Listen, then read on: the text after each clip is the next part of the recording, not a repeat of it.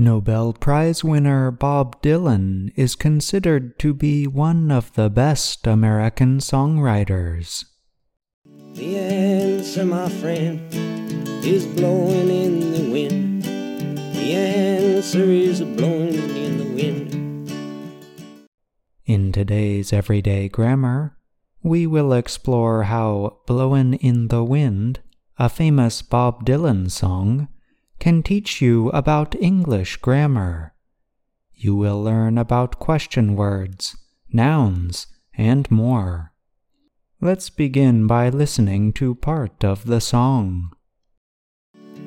Yes, and how many years can a mountain exist before it is washed to the sea? Yes, and how many years can some people exist before they're allowed to be free? Dylan's song has a group of questions, one after the other, followed by an answer. The answer, my friend, is blowing in the wind. The answer is blowing in the wind. Let's explore the grammar of the words in greater detail. In English, we use question words what, where, how, to ask for information. The word how generally asks about manner, the way in which something is done. For example, imagine you saw a circus performer swallow fire. You might ask them, How did you do that?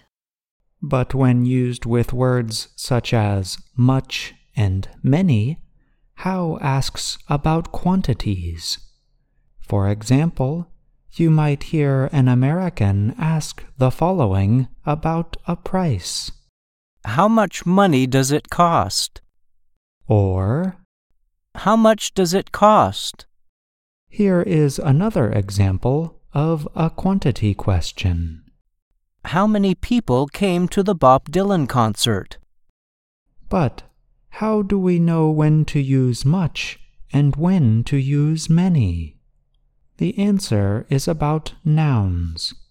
We describe nouns as either common or proper. Common nouns include words such as music, song, or guitar.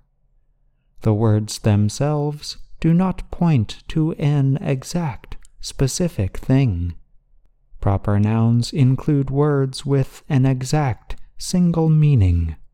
Bob Dylan, the United States of America, blowin' in the wind, and so on. There are two kinds of common nouns count and non count nouns. Count nouns include words like guitar or song. You can count guitars and songs. Consider the following statements. I own five guitars. I wrote three songs. The question form how many is used with plural count nouns. For example, How many guitars do you own? I own five guitars.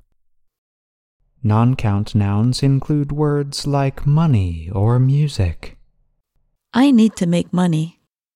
I love music. In general, the question form how much is used with non count nouns. How much money did you spend on that new guitar? I spent all of the money that I earned last week. How does this discussion connect with the Bob Dylan song? If you listen carefully to the Bob Dylan song, you will notice that the structure how many plays an important part.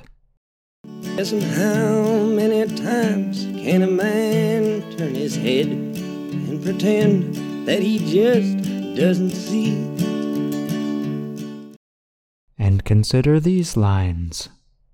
Yes, and how many ears must one man have before he can hear people cry? Yes, and how many deaths will it take till he knows that too many people have died. Questions about count nouns make the base of Dylan's song. He does not sing about non count nouns. He does not ask, How much? And the answer to his questions is always the same. The answer, my friend, is blowing in the wind. The answer is blowing in the wind. The next time you listen to any song in English, try to look for some kind of pattern. One way to think about Dylan's song is that it is about questions, answers, and count nouns. But other songs have different structures, ideas, and grammar points. By carefully studying songs, you can learn a lot about English grammar. I'm John Russell.